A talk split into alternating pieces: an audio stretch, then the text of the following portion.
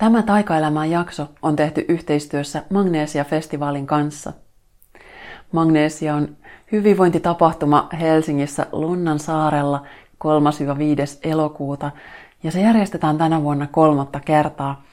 Olen ollut mukana ohjaajana ensimmäisestä vuodesta alkaen ja tämä on yksi kesän ehdottomia kohokohtia. Kolme päivää hyvinvointi workshoppeja, joogaa, musiikkia, meditaatiota, luentoja, todella ihanaa tunnelmaa Lonnansaaren ainutlaatuisessa ympäristössä. Alle 10 minuutin lauttamatka Helsingissä kauppatorilta, eli sinne on todella helppo mennä ja sieltä varmasti löytyy jokaiselle jotakin ohjelmaa. Ohjaan siellä itse tänä vuonna sunnuntai-päivänä Embodied Self-Love, itsensä rakastamisen joogaharjoituksen kaksi kertaa päivän aikana. Ja todella toivon, että tapaan siellä myös teitä kuulijoita. Nyt taikaelämää kuuntelijoille. Magnesia kaikki festariliput kesäkuun loppuun asti 10 prosentin alennuksella alekoodilla Katri Syvarinen. Eli mun kotisivuilta katrisyvarinen.fi, niin sieltä löytyy vähän lisää infoa magnesiasta ja linkit sitten myös lippukauppaan. Eli 10 prosentin alennus kaikista Magnesia Festival lipuista alekoodilla Katri Syvarinen. Taikaelämää. Hyvinvointia, henkistä kasvua ja aitoja ajatuksia ihmisenä olemisesta.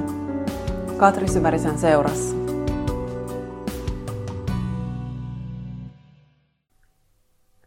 Moikka! Tervetuloa taas kuuntelemaan Taikaelämää podcastia. On kesäkuun ensimmäinen päivä ja istuskelen täällä aamulla ihmettelemässä, että mitä tähän aamuun oikein kuuluu. Ja keli on vähän viilentynyt ja pikkasen tuulista ja muutama vesipisara tuli tuossa takapihalla, kun muutaman jooga-asannan tein aamun alkuun ja vähän verryttelin kehoa liikkeelle. Tilaisin kyllä mielellään lisää lämmintä kesää, koska tämän päivän jälkeen aion jäädä lomalle, mutta luonto kyllä kaipaa myös varmaan välillä vähän vettä, että sitäkin saa pikkusen tulla. Eli semmoinen virkistäytyminen ja kastautuminen nyt voi olla, että itse kullekin tekee ihan hyvää. Mutta on jotenkin ollut semmoisia aikoja ilmassa, että tuntuu, että monella, ainakin mun lähipiirissä on jotenkin semmoisia isoja asioita menossa ja semmoisia jotenkin vähän raskais, raskaita ää, puhdistautumisia vanhoista asioista ja että on joutunut selvittelemään juttuja ja, ja vähän semmoinen uuteen keveämpään aikaan astuminen toivottavasti on tulossa ja tunnistan sen kyllä itsekin. Eli tämä on ainakin ollut mulla vahvasti viime vuosien juttu, että aina kun on lomalle jäämässä, mikä ei ole ollut kauhean usein, mutta silloin kuitenkin kun se tapahtuu, niin sitä ennen aika on melko kuormittunutta. Eli pitää tehdä monta asiaa valmiiksi, jotta voi jäädä lomalle. Ja sitten myös on se fiilis ainakin, että mielellään koko maailma saisi olla valmis, jotta mulla on nyt sitten lupa rentoutua. Ja sitten nyt sitten kanssa tässä tasapainoilen, että okei, tietyt asiat saa suosiolla jäädä myöhemmäksi ja, ja sitten ne jutut mä nyt sitten teen valmiiksi, jotka nyt sitten suosiolla syntyy. Ja nimenomaan, että se mikä tuntuu menevän nyt mukavasti ja ei välttämättä helposti, mutta kuitenkin sillä että ilman suurta, suuren suurta vastustusta, niin niiden aika on nyt. Ja sitten tiedän, että sitten taas kun on rauhoittunut ja levännyt, niin asiat sujuu kuin itsestään. Sitten on vaan niin paljon kevyempää ja helpompaa. Ja mä oon just todellakin tunnistanut itsestäni nyt taas kerran, mutta vielä selvemmin sen, että, että mitä enemmän on just se paine tehdä jotain hommia pois, niin sitä tiiviimmin mä sit myös takerrun niihin asioihin. Että, että just silloin, kun eniten tarttis sitä, että okei, että nyt mä irrottaudun tästä ja nyt mä hengitän, nyt mä otan vähän tilaa asioiden ympärillä, niin juuri silloin sitä ei muista tehdä. Ja, ja, tai itse asiassa mä ehkä jopa tajuan, että mä muistan kyllä ja mä tiedostan tämän, mutta sitten se on silti tosi vaikeeta. Mutta nytkin olen tässä opetellut sitten sitä, että ainakin se pienin pieni aamuharjoitus ennen töihin ryhtymistä, että se voi olla sitten vaikka vaan ihan tosi pieni. Ja jotenkin niin, että luon itselleen niitä semmoisia rutiineja, jossa pysyy yhteys omaan itseen ja pysyy yhteys siihen ajatukseen, että hei, että mä ihan oikeasti tarviin sitä mun omaa tilaa ja itsestä huolehtimista. Et ilman sitä ei kuitenkaan pärjää kuin jonkun aikaa ja sitten jos ja kun se oma jaksaminen loppuu, niin sen palauttaminen taas sitten kuitenkin kestää vähän turhan kauan. Että meille kaikkein terveellisintä ja turvallisinta olisi aina se, että pidetään äh, jotenkin jatkuvasti jonkinlaista tasapainoa yllä.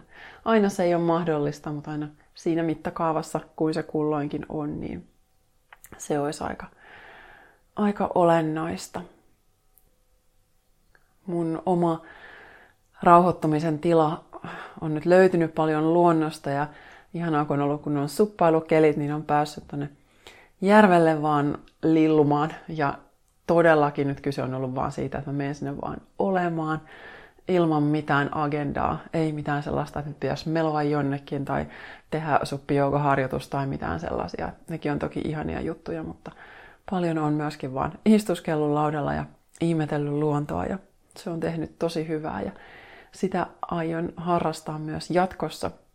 Eli mulla on tässä ihan niin kuin määrättykin mm, lääkkeeksi nyt juuri hiljaisuutta ja yksinoloa. Eli se on itse asiassa aika mieletön ajatus, että et se millä nyt voisin eniten hoitaa itseäni on vaan se, että on hiljaisuudessa ja on itsekseen kun viime jaksossa puhuin tästä itsensä hoitamisesta ja tästä mun terveystilanteesta, niin siinä on kuitenkin tosi tosi monta asiaa, mitä voi tehdä ja voi lähteä muuttamaan. Ja mm, kun on sitä vanhaa suorittamistaipumusta välillä vielä, että hei, että no nyt mä sitten haluan oikein tehdä jotain, että mitä mä voin tehdä, jotta mä voin paremmin. Ja se on edelleen mulle hämmentävä ajatus ja tunne, että, että mitä jos parasta – mitä mä voin tehdä nyt, niin on se, että mä en tee mitään. Että on vaan ja hakeutuu jollain omalla tavalla hiljaisuuteen ja omaan rauhaan, niin, niin et voisiko olla, että se todella on just sitä, mitä mä niinku eniten voin nyt itselleni antaa, tai parasta, mitä mä voin itselleni antaa, että, että ei tarvitse tehdä mitään muuta. Ja se on, ihme, ihmettyttävää ja, ja toisaalta myös vähän turhauttavaa, että se nostaa sitä omaa tarvetta tehdä asioille jotain esiin, että, että hei, että, että mä haluan jotenkin tuntea sen, että nyt mä oon tekemässä jotain, että nyt mä vaikutan asioihin. Ja sitten kuitenkin mä tiedän ja ymmärrän sen, että silloin kun on aika palata olemisen tilaan, rauhoittuu tekemisen jälkeen, niin sillä ei tavallaan niin kuin voi mitään muuta kuin antaa sen tapahtua omaa tahtia. Ja se on just se ajatus, mikä meille on tosi vieras, koska tämä on meiltä kokonaan puuttunut. Ei mulle ole kukaan koskaan nuorena kertonut mistään tämmöisestä. Et mitä tehdään sitten, kun on tehnyt paljon asioita ja sä oot saanut jotain valmiiksi ja sä oot kuormittanut itseäsi? Mit, mitä sitten? Et kaikki ne ajatukset, mihin mä oon kasvanut, niin ne on ollut just sitä hyödyllisenä olemista ja, ja hyvä sitten, kun sä oot saanut jotain valmiiksi, niin joo, siitä voi olla, että joku antaa sulle kredittiä, että hei, nyt, nyt sä oot riittävä ja nyt sä oot hyvä tyyppi ja vau, että vitsi sä sait jotain aikaan. Mutta mitä sen jälkeen tapahtuu? kun mieli on saanut jostain palkinnon niin, ja se on tottunut johonkin, niin sitten se vaan lähtee tekemään lisää sitä samaa. Ja se on se meidän oravan pyörä tällä hetkellä kovin monella. Ja kuitenkin aina tarvittaisi se laskeutumisen vaihe. Ja mä tiedän, että mä en nyt puhu tavallaan mitään uutta. Mä oon sanonut nämä samat asiat jo moneen kertaan. Ja silti mä tarviin sitä nyt itse uudestaan ja uudestaan muistutukseksi, että, että, että miten lomaillaan. Että mä tunnistan nyt todella selkeästi, että, että työn tekeminen ja hyödyllisenä oleminen ja se mun oman elämäntehtävän toteuttaminen, niin ne tuo mulle turvaa paitsi myös siinä mielessä, että okei, sit mä varmistan, että mä saan mun elannon ja mä jään henkiin. Ja nämä isoimmat perustarpeet. Mutta niissä on myös mun turva siinä mielessä, että mä, mä tiedän mitä mä teen ja mulla on suunta ja mulla on tarkoitus. Että tarkoituksen tunne on semmoinen, mitä mä oon hakenut mun elämään tosi pitkään. Mä tunnistan sen tarkoituksen, merkityksen, tarpeen jo ihan jostain mun ensimmäisistä niin oman alan työpaikoista, mitä on silloin opiskeluaikana ollut. Eli sieltä jo melkein 20 vuoden takaa. Ja se, että mä pystyin silloin tekemään just mun työtä ihan hyvin, ne oli tiedottajan hommia, viestintähommia. Ja mä sain kyllä varmaan niin kuin teknisesti ja taidollisesti kiinni siitä, että mitä mä oon tekemässä. Mutta mulla oli kaipuu jo silloin siihen omaan tarkoitukseen, että, että mikä on merkitys tällä, mitä mä teen. Ja vuosien varrella se on sitten lähtenyt todella vahvasti löytymään ja nyt mä koen, että mä oon hyvin, hyvin, hyvin tiiviisti ollut jo monta vuotta kiinni mun omassa tarkoituksessa.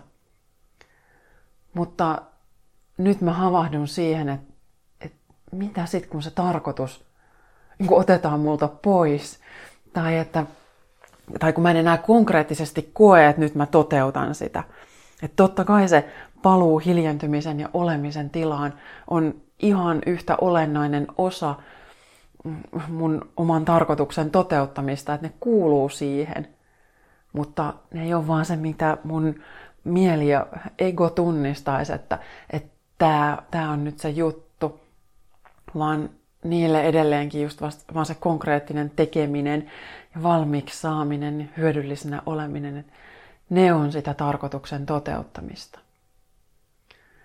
Mutta mitä jos siihen mun tarkoitukseen voikin kuulua paljon enemmän asioita kuin mitä mä oon itse oivaltanut tai ymmärtänyt.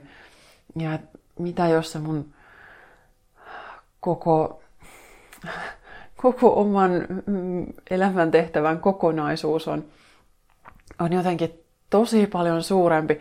Mä, itse asiassa mä prosessoin tätä todellakin vasta, vasta nyt tässä samalla kun puhun. Et mä en tiedä vielä yhtään mihin tämä on menossa, mutta nyt tässä puhuessani tajuan, että, että, että se tapahtuu se kaikki ihan muualla, myös, myös muualla kuin siinä, että, että, mä konkreettisesti kirjoitan tai kuvaan tai tuotan uutta matskua tai puhun jollekin, ohjaan tuntia, suunnittelen tuntia. Ne on ne asiat, joista mun arki paljon koostuu. Ja sitten kuitenkin se hetki, kun mä päivässä tai vuodessa tai milloin palaankin omaan itseeni, sitä tarvii ihan koko ajan, mutta et mitä jos se onkin se mun varsinainen tarkoitus, että mä pysähdyn kuulemaan kaiken sen, mikä on jäänyt sen tekemisen alle. Ja sitten ikään kuin se tekemisen vaihe onkin vaan se semmoinen, että no niin, nyt nämä hoidetaan pois. Ja entä jos paljon isompi osa olisikin sitä, että, että mä vaan olen itseni kanssa. Ja mä tiedän, että se yhteys itseen, se ei ole mulle mitenkään millään tavalla vieras asia, että päinvastoin, se on mun arjessa läsnä. mutta se voisi olla mun arjessa läsnä vielä paljon enemmänkin.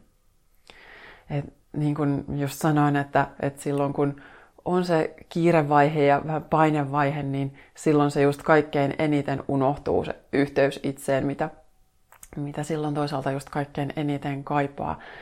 Silloin kun tuntuu, että ei ehdi pysähtyä, niin silloin myös hyötyy siitä kaikkein eniten, että pysähtyy. Niin kuin vanha tämmöinen sen buddhalainen sanonta sanoo, että jokaisen olisi hyvä meditoida päivittäin 20 minuuttia. Ja sitten kun on elämässä semmoinen vaihe, että ei ehdi, niin silloin riittää tunti. Ja mä oon usein tätä luennoilla jakanut ja se kuvaa aivan täydellisesti nyt just sitä, mitä tässä omaltakin osalta pohdin. Että silloin, kun sitä aikaa ei ole, silloin sä tarvitset sitä aikaa kaikkein eniten. Ja palautumiseen liittyy sitten paljon just se, että silloin pitää opetella sietämään sitä, että asiat vaan tapahtuu niiden omaa tahtia. Että nyt ei just voi itse enää tehdä mitään. Et silloinkin kun vaikka tuntuu, että pää on täynnä jotain, jotain asioita ja ajatuksia, ja sitä jotenkin haluaisi sillä, että voisiko mä nyt vaan tyhjentää nämä täältä.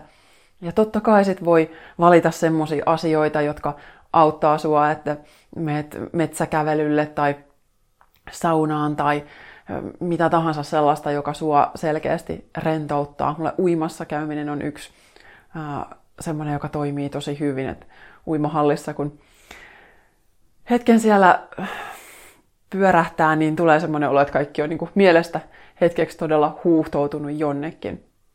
Et totta kai tämmöisiä asioita voi tehdä, mutta sitten kuitenkin koen, että se semmoinen tietty puhdistuminen tapahtuu sitten vaan ajan kanssa. Et kirjoittamalla voi sitä edistää, että keventää sitä omaa systeemiä, että se on ihan selkeästi tosi tärkeä juttu ja sitä toki itsekin käytän myös arjessa paljon. Ja tänäkin vuonna tulee tuossa juhannuksen jälkeen alkaa kirjoita kevyempi kesäkurssi. Eli sinne saa taas tulla sitten mukaan siitä kesäkuun lopulla ilmoittelen. Mutta mulle selvästikin jotenkin just vaikein hyväksymisen paikka tulee just siitä, että, että mitäs jos mä en voi tehdä määrääni enempää. Että mä voin käydä metsäkävelyllä ja uimassa ja kirjoittaa, mutta sitten kuitenkin loppuun viimein se hiljentyminen ja palautuminen tapahtuu hiljentymällä ja pysähtymällä. Ja sitten ei voi mitään muuta kuin antaa olla. Ja kohdata se just se kaikki, mitä sitten on, on tulossa. Ja mäkin ihan tunnistan nyt, että että lomalle jääminen jännittää mua, että, että mitä sitten kun se mun turva ja tarkoitus poistuu, ne otetaan niin mun, multa pois se, mihin mä arjessa tukeudun, missä mulla on se mun oma turvan tila ja rauhan tila, niin mitä sen jälkeen tapahtuu?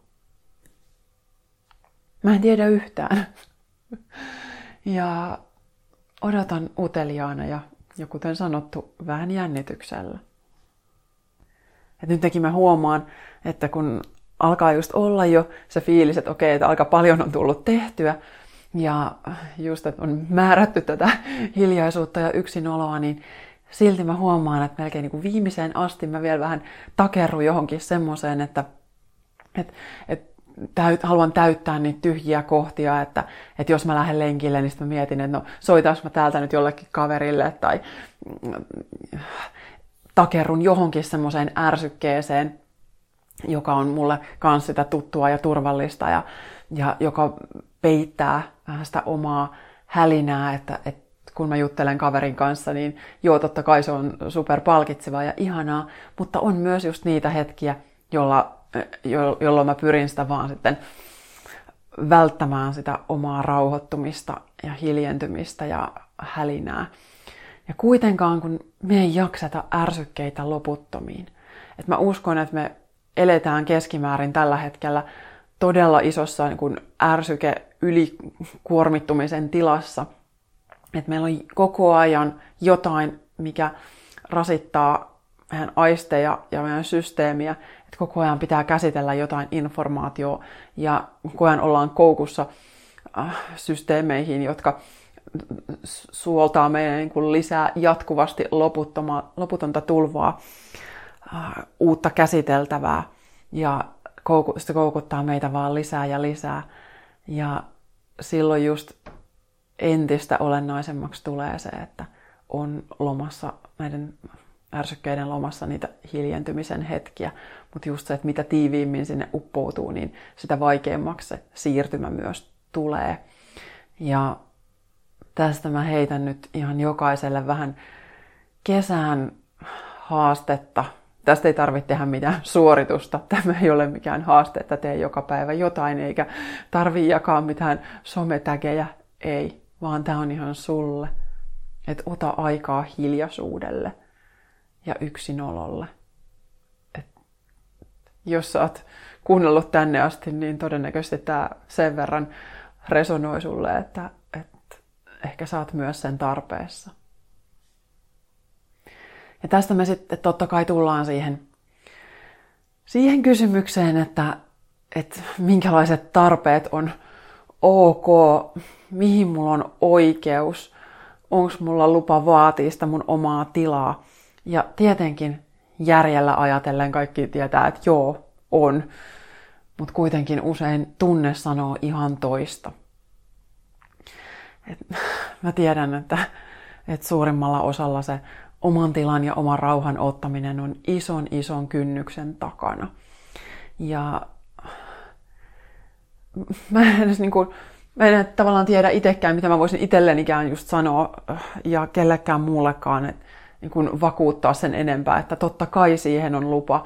Että et se on niin meillä monta kertaa siellä uskomusjärjestelmässä vahvasti se ajatus, että, että täytyy ne muut hoitaa ensin ja tehdään ensin ja velvollisuudet ensin ja lapset ja lemmikit ja äh, läheiset ensin.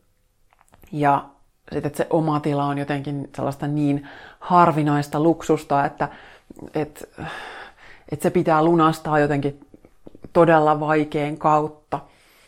Ja, ja sitten meillä on myös vähän sitä semmoista hyvä ihminen äh, syndroomaa, että okei, että sitten just kun se mennään sen vaikeimman kautta, niin okei, että sit, sit mä oon ansainnut tämän, että, että mä en ole hyvä ihminen ja mä en ole oikeanlainen ihminen, jos mä tarviin kauheasti omaa tilaa ihan siellä normiarjessa. Ja mä tunnistan ainakin itsessäni tämän todella hyvin, että mä oon huomannut viime aikoina, että vaikka mä oon kymmenen vuotta tietoisesti äh, kun ottanut mun elämää haltuun sillä tavalla, että mä oon ymmärtänyt, että mulla on se voima ja valta äh, vaikuttaa mun omiin ajatuksiin ja mun elämään ja luoda sitä, mitä mä haluan. Ja todella, todella paljon on tapahtunut kymmenessä vuodessa, että elämä on muuttunut aivan täysin.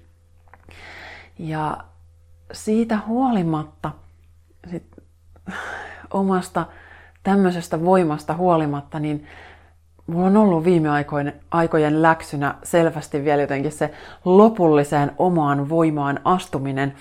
että se, että mä en niin selittelisi tätä mun nykyistä elämää kellekään ja omistaisin sen ihan täysin, enkä niin kuin pyytelisi anteeksi asioita, että, että mä tiedän, että kaikki ei välttämättä pysty toteuttaa näitä, miten mä niin jaan ja opetan ihan samalla tavalla kuin minä. Ja joskus on toki tullut sellaista palautettakin, että, että, että mä oon ihan irti normaalista elämästä ja että ei, ei tällaisia kukaan pysty niin normiarjessa toteuttamaan. Ja mä kuitenkin ajattelen niin, että nämä asiat, mitä mä jaan, niin ne on todellakin kenen tahansa toteutettavissa, mutta se on eri asia, että missä mittakaavassa se arjessa tapahtuu. Et esimerkiksi mä kun elän mun arkea yksin, niin tietenkin siinä oman tilan ottaminen on helpompaa ja yksinkertaisempaa kuin jollekin, joka elää vaikka neljän lapsen kanssa. Se on, se on itsestään selvää. Mutta se ei poista sit sitä, että etteikö se sama periaate jollain tavalla toimisi tai että etteikö siitä voisi jossain mittakaavassa tuoda siihen omaan elämään, että se mistä mä puhun. Ja, ja toisaalta siis mä oon saanut tällaista palautetta äärimmäisen vähän. Siis ihan kyse on niinku muutamasta kommentista viiden vuoden aikana tai jotain tämmöistä. Mutta niistä on jäänyt ehkä mulle sitten se semmoinen fiilis, että, että apua, että tämä on niinku kauhean vaikeasti tavoitettavaa tai että, että näin niin kuitenkin sovi kenellekään sitten kuitenkaan se, ne neuvot, mitä mä jaan, että, että tämä on jotenkin todella etäistä ja vaikeasti tavoitettavaa. Ja sitten kuitenkin mä ajattelen, että kyse on siitä, että minkälaisen, minkälaisten linssien läpi ihminen katsoo maailmaa, että, että otanko mä tosta sen, mikä on mulle mahdollista, just sillä tavalla, kun se mun elämässä nyt, minkä mä, miten mä voin toteuttaa nyt sen vaikka sen hiljentymisen ja palautumisen ja rauhoittumisen, vai katsoinko mä niinku heti, että toi on niin kaukana mun elämästä, että mä en voi hyödyntää sit mitään, ja sitten pistetään luukut kiinni, oman mielen luukut kiinni, että mm, ei, ei koske mua, että toi, toi on jotenkin turhaa tai tarpeetonta tai väärin, että, että tosi ei ole mulle mitään. Niin se on aina ihmisen oma valinta. Ja totta kai mä haluan luottaa siihen, että ne, jotka lukee tai kuuntelee mun juttuja, että ne on jo sopivasti auki näille ajatuksille, että, että mä en tiedä, miksi mä jotenkin helposti menen vielä semmoiseen moodiin, että, että, että, että mun pitäisi jotenkin kauheasti puolustella ja selitellä, niin tämä on ollut, ollut sit mun läksy, että, niin, että se oman näköinen elämä siihen todellakin on lupa ja että meillä on aivan liian tiukat standardit sille, että, että mitä elämä niin oikeasti on ja miten se kuuluu olla, miten sitä kuuluu elää. Ja toisaalta mä tajuan, että mun tehtävä täällä ei ole äh, näyttää jotenkin mallia siitä, että okei, tällaista on se erilainen oman näköinen elämä, vaan mun tehtävä on näyttää mallia, että minkälaista on siirtyä siitä valmiiden muottien mukaisesta elämästä kohti oman näköistä elämää, ja se tarkoittaa, että mä myös sit kohtaan matkalla ne kaikki mun sisäiset haasteet ja jaan niitä, kuten juuri nyt tässä. Ja, äh, ja tämä siirtymä on se äh, ikään kuin se mun isoin viesti tässä kohtaa, että, että kaikki ne, mitä me matkalla käydään läpi, niin ne ei ole jotenkin ylimääräisiä hidasteita ja vastoinkäymisiä, vaan ne on juurikin sit se se sun juttu, kuten olen varmasti jo aikaisemminkin sanonut. Mutta mä joudun sanomaan asioita itselleni uudestaan ja uudestaan, samoja asioita, jotta niistä jossain kohtaa alkaa tulla totta, paitsi tiedon tasolla, niin myös sen oikeasti sen tunteen ja sisäisen kokemuksen tasolla.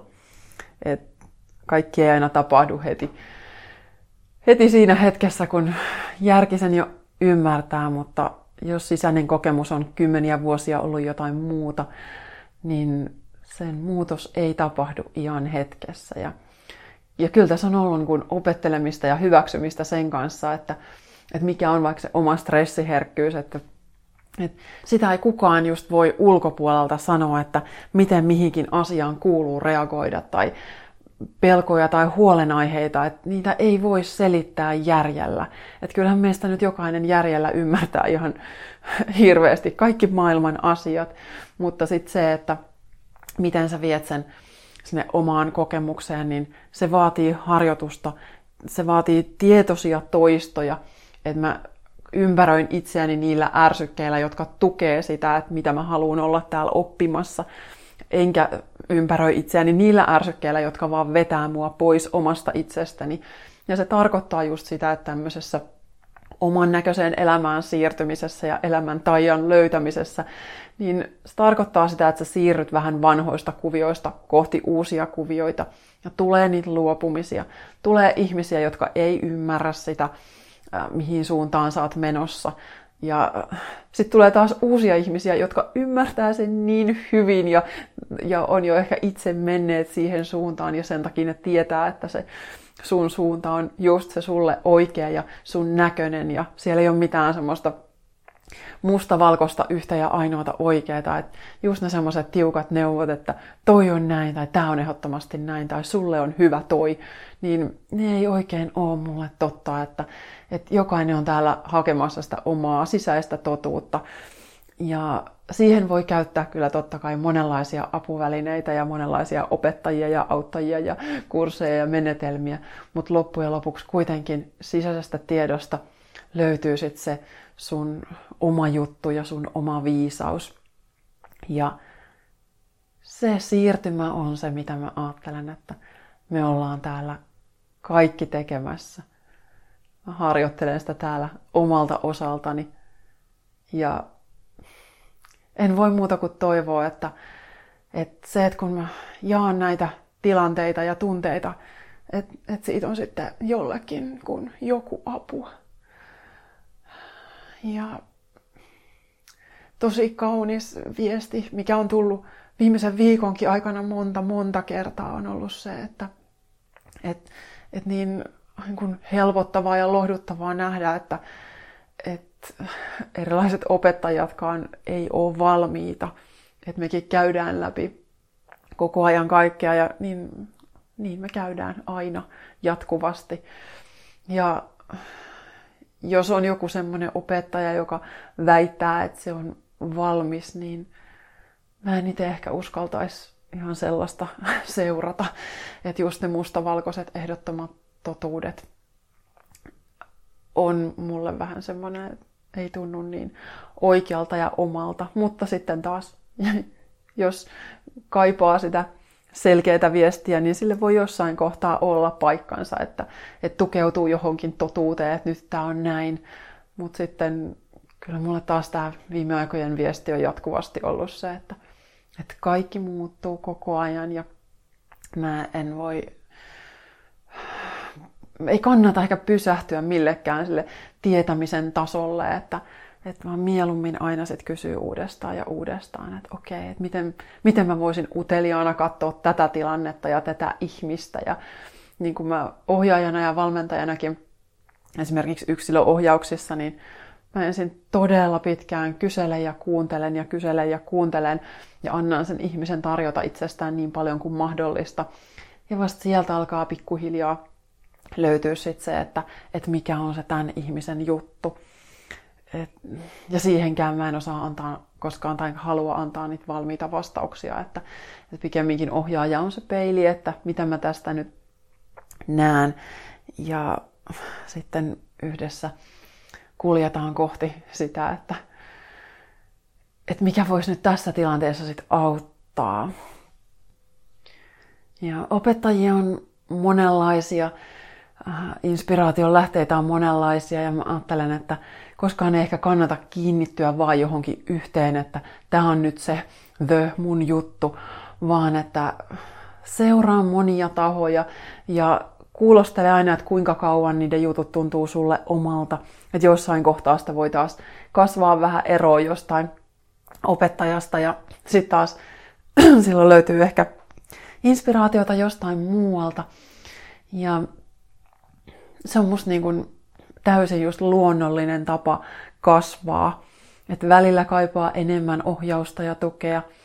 Ja mulla on nyt just itselläni ollut se vaihe, että nyt mä oon kaivannut sitä ohjausta ja tukea ja se on tuntunut tosi tärkeältä.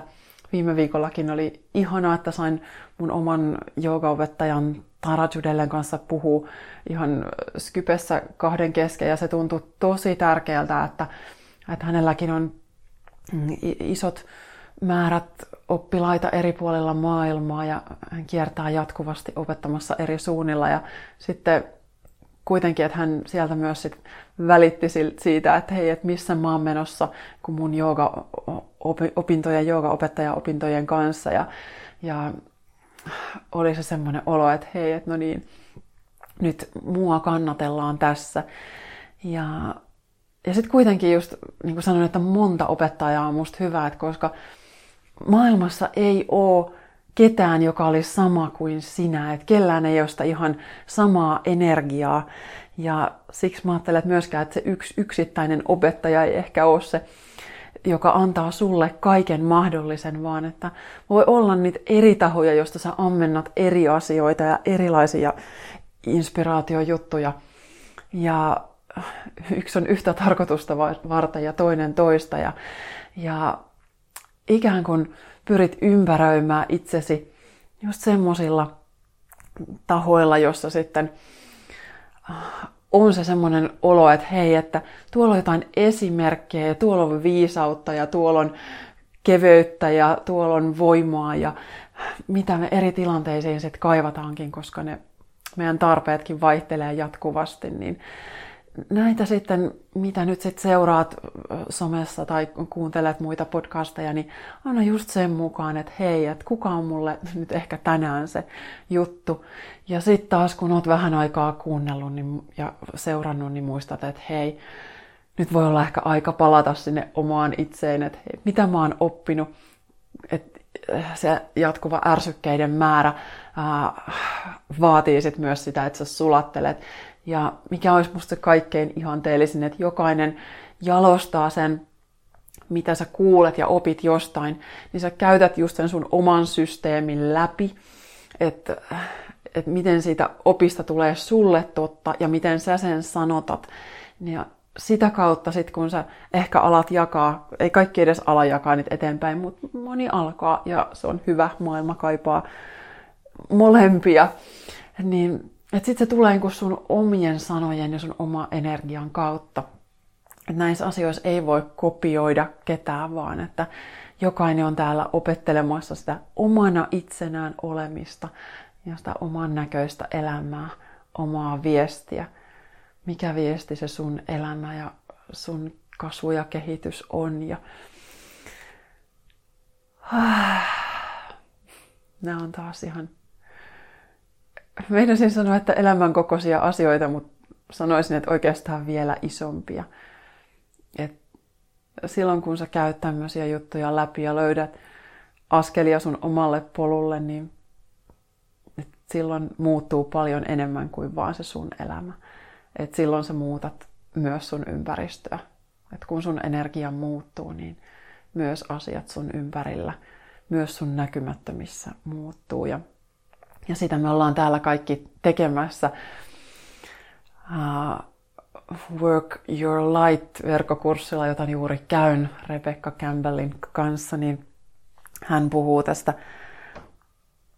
light workereiden valotyöntekijä on suomeksi vähän, vähän hankala sana, mutta valoihmisten tuplatehtävästä, double mission, että meidän tehtävä on täällä – kohottaa omaa tietoisuuden tasoa ja sitten samalla koko maailman tietoisuuden tasoa, koko planeetan tietoisuuden tasoa. Eli että se on se oma healing journey, mitä mäkin käyn läpi. Ja sitten samalla, kun ne mun omat opit kirkastuu ja mä jaan niitä eteenpäin, niin sitten se vaikuttaa muualla, hoitaa myös muita, parantaa myös muita. Että kukaan opettaja ei tee sitä mm, tietoisuuden kohottamista kenenkään puolesta, mutta että ne vaan luo ehkä ympärilleen sellaisen tilan, jossa sitten se sama uivaltaminen ja oman elämän haltuunotto ja tietoisuuden kohoaminen on mahdollista myös muille. Ja mitä enemmän sitä sitten täällä tapahtuu, niin sitä parempaan suuntaan ehkä tämä koko planeetta on menossa. Että sitä mä myös kovasti toivon, että kyllä mä ihan päivittäin ajattelen monenlaista, tai tunnen monenlaista kipua, mitä täällä maailmassa on menossa ja toivon, että kaikki luonto ja eläimet ja ihmiset vois täällä voida vielä paljon paremmin. Niihin sanoihin voisin sitten ehkä alkaa lopetella taas täältä erää viimeistä jaksoa. Tämä oli tämmöinen pieni toukokuun muutaman jakson annos taikaelämää ja sitten taas loman jälkeen en tiedä missä kohtaa alkaa syntyä lisää, mutta tiedän, että tämä jatkuu vielä. Kiitos taas, että olet kuunnellut. Arvostan aikaasi tosi paljon ja jos siltä tuntuu, niin ja podcast-linkkejä eteenpäin tai käy laittamassa arvostelua iTunesiin tai, tai sitten vaan nautit itseksesi. Kiitos tästä ja oikein kaunista kesää kaikille. Moi moi! Lisää inspiraatiota löydät osoitteesta katrisyvarinen.fi, Facebookista Katri Syvärinen Coaching ja Yoga ja Instagramista Katri.